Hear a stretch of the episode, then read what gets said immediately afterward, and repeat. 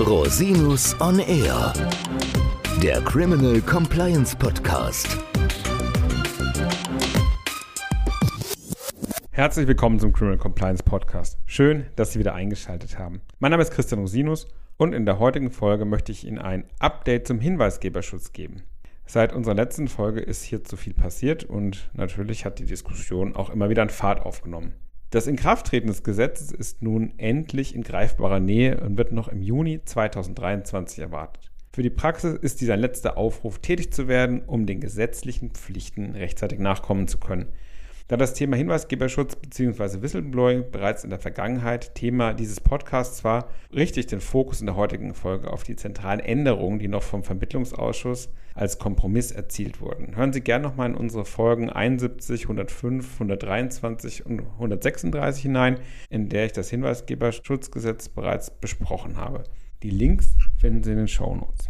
Gehen wir mal in Medias Res. Zunächst ein kurzes Update zum Stand des Gesetzgebungsverfahrens. Nach unserer letzten Folge zu Beginn dieses Jahres hat der Bundesrat den vom Bundestag beschlossenen Regierungsentwurf beraten, diesem aber nicht zugestimmt. Als Begründung wurde insbesondere eine zu starke Belastung kleiner und mittlerer Unternehmen angeführt. Im April 2023 wurde dann aufgrund andauernder Meinungsverschiedenheiten ein Vermittlungsausschuss einberufen. Dieses Gremium besteht aus Vertretern des Bundestags und des Bundesrats und ist dafür verantwortlich, einen Konsens zwischen den beiden Gesetzgebungsorganen zu finden. Der Vermittlungsausschuss hat wesentliche Inhalte des Hinweisgeberschutzgesetzes nachverhandelt. Schließlich wurde ein Kompromiss gefunden, dem der Bundestag und auch der Bundesrat zugestimmt haben. Das parlamentarische Gesetzgebungsverfahren ist nun abgeschlossen. Es fehlt nur noch die Unterschrift des Bundespräsidenten und die Verkündung im Bundesgesetzblatt. Einen Monat nach Verkündung wird das Gesetz in Kraft treten. Voraussichtlich wird das noch im Juni 2023 der Fall sein. Damit ist die nationale Umsetzung der EU-Whistleblower-Richtlinie endlich in Sicht. Kommen wir nun einmal zu den inhaltlichen Neuerungen oder Änderungen. Gegenüber dem vom Bundestag im Dezember 2022 beschlossenen Entwurf sind noch einige Regelungen abgeändert worden. Zunächst der Anwendungsbereich. Der Anwendungsbereich wurde auf den beruflichen Kontext eingeschränkt. Es fallen nur noch Informationen über Verstöße in den Anwendungsbereich des Gesetzes, wenn sie sich auf den Beschäftigungsgeber oder eine andere Stelle, mit der die hinweisgebende Person beruflich im Kontakt stand, beziehen. Anonyme Meldungen. Des Weiteren wurde die Pflicht zur Bearbeitung anonymer Meldungen wieder aus dem Entwurf herausgenommen und in eine Soll-Vorschrift zurückgeändert. Anonyme Meldungen sollen zwar bearbeitet werden, es besteht aber keine Verpflichtung, die Meldekanäle auch für anonyme Meldungen auszugestalten. Dies gilt sowohl für interne als auch für externe Meldestellen. Durch die Neuregelung wird zwar ein erhöhter Aufwand bei der Einrichtung der Meldestellen vermieden, auch wird hierdurch eine Missbrauchsgefahr entgegengewirkt. Aus Sicht der Praxis diese Änderung allerdings bedauernswert. Im Hinblick darauf, dass viele HinweisgeberInnen zunächst anonym bleiben wollen, wird hierdurch die Effektivität der Meldesysteme geschmälert.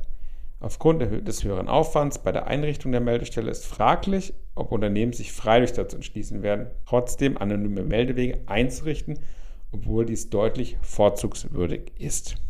Eingeführt wurde außerdem eine Sollvorschrift im Hinblick auf die Bevorzugung des internen Meldewegs. WhistleblowerInnen sollen hiernach vorrangig an die interne Meldestelle ihre Hinweise richten, wenn intern wirksam gegen den Verstoß vorgegangen werden kann und die HinweisgeberInnen keine Repressalien zu befürchten haben. Diese Regelung verstärkt die angestrebte Bevorzugung der internen Meldestelle. Weiterhin wurde die Höchstgrenze der Geldbuße von 100.000 auf 50.000 Euro abgesenkt. Damit sinkt das finanzielle Risiko bei einem Verstoß. Dennoch sollte die Höchstgrenze ausreichend sein, um vor einer Missachtung der Regelung abzuschrecken. Für die Einrichtung der internen Meldestelle wird den Unternehmen außerdem eine Schonfrist von sechs Monaten nach Verkündung des Gesetzes eingeräumt. Erst dann soll die Pflichtverletzung als Ordnungswidrigkeit geahndet werden. Und die Regelung zum Schmerzensgeld, die vom Bundestag eingeführt wurde, ist vom Vermittlungsausschuss wieder gestrichen worden. Es bleibt damit bei der ursprünglichen Regelung, dass HinweisgeberInnen lediglich Schadenersatz zustehen soll, wenn der Beschäftigungsgeber Repressalien ergreift. Schließlich wurde noch eine kleine Änderung bei den Aufbewahrungsfristen vereinbart. Der Entwurf sieht nunmehr eine Ausnahme zur dreijährigen Frist vor, wenn eine längere Aufbewahrung gesetzlich vorgeschrieben und verhältnismäßig ist. Dies sind die Änderungen, die durch den Vermittlungsausschuss noch ihren Weg in den Entwurf des Hinweisgeberschutzgesetzes gefunden haben. Jetzt heißt es für alle betroffenen Unternehmen, entsprechende Meldekanäle einzurichten. Wir werden Sie weiterhin auf dem Laufenden halten, sobald das Hinweisgeberschutzgesetz in Kraft getreten ist. Melden Sie sich gerne bei uns, wenn Sie etwa bei der Einrichtung Ihrer Meldestelle Unterstützung brauchen. Wir helfen Ihnen gerne. In diesem Zusammenhang noch ein Hinweis in eigener Sache.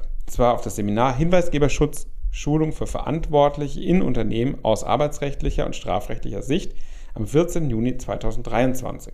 In drei Stunden werden Herr Dr. Keilig, den Sie vielleicht schon aus Folge Nummer 150 kennen, und ich Praxishinweise zum Hinweisgeberschutz geben. Den Link zum Seminar und zum Anmeldeformular finden Sie auch in den Shownotes. Herzlichen Dank, dass Sie sich die Zeit genommen haben, den Podcast zu hören. Falls Sie Fragen haben, wenden Sie sich gerne jederzeit an mich unter info at rosinus-on-r.com.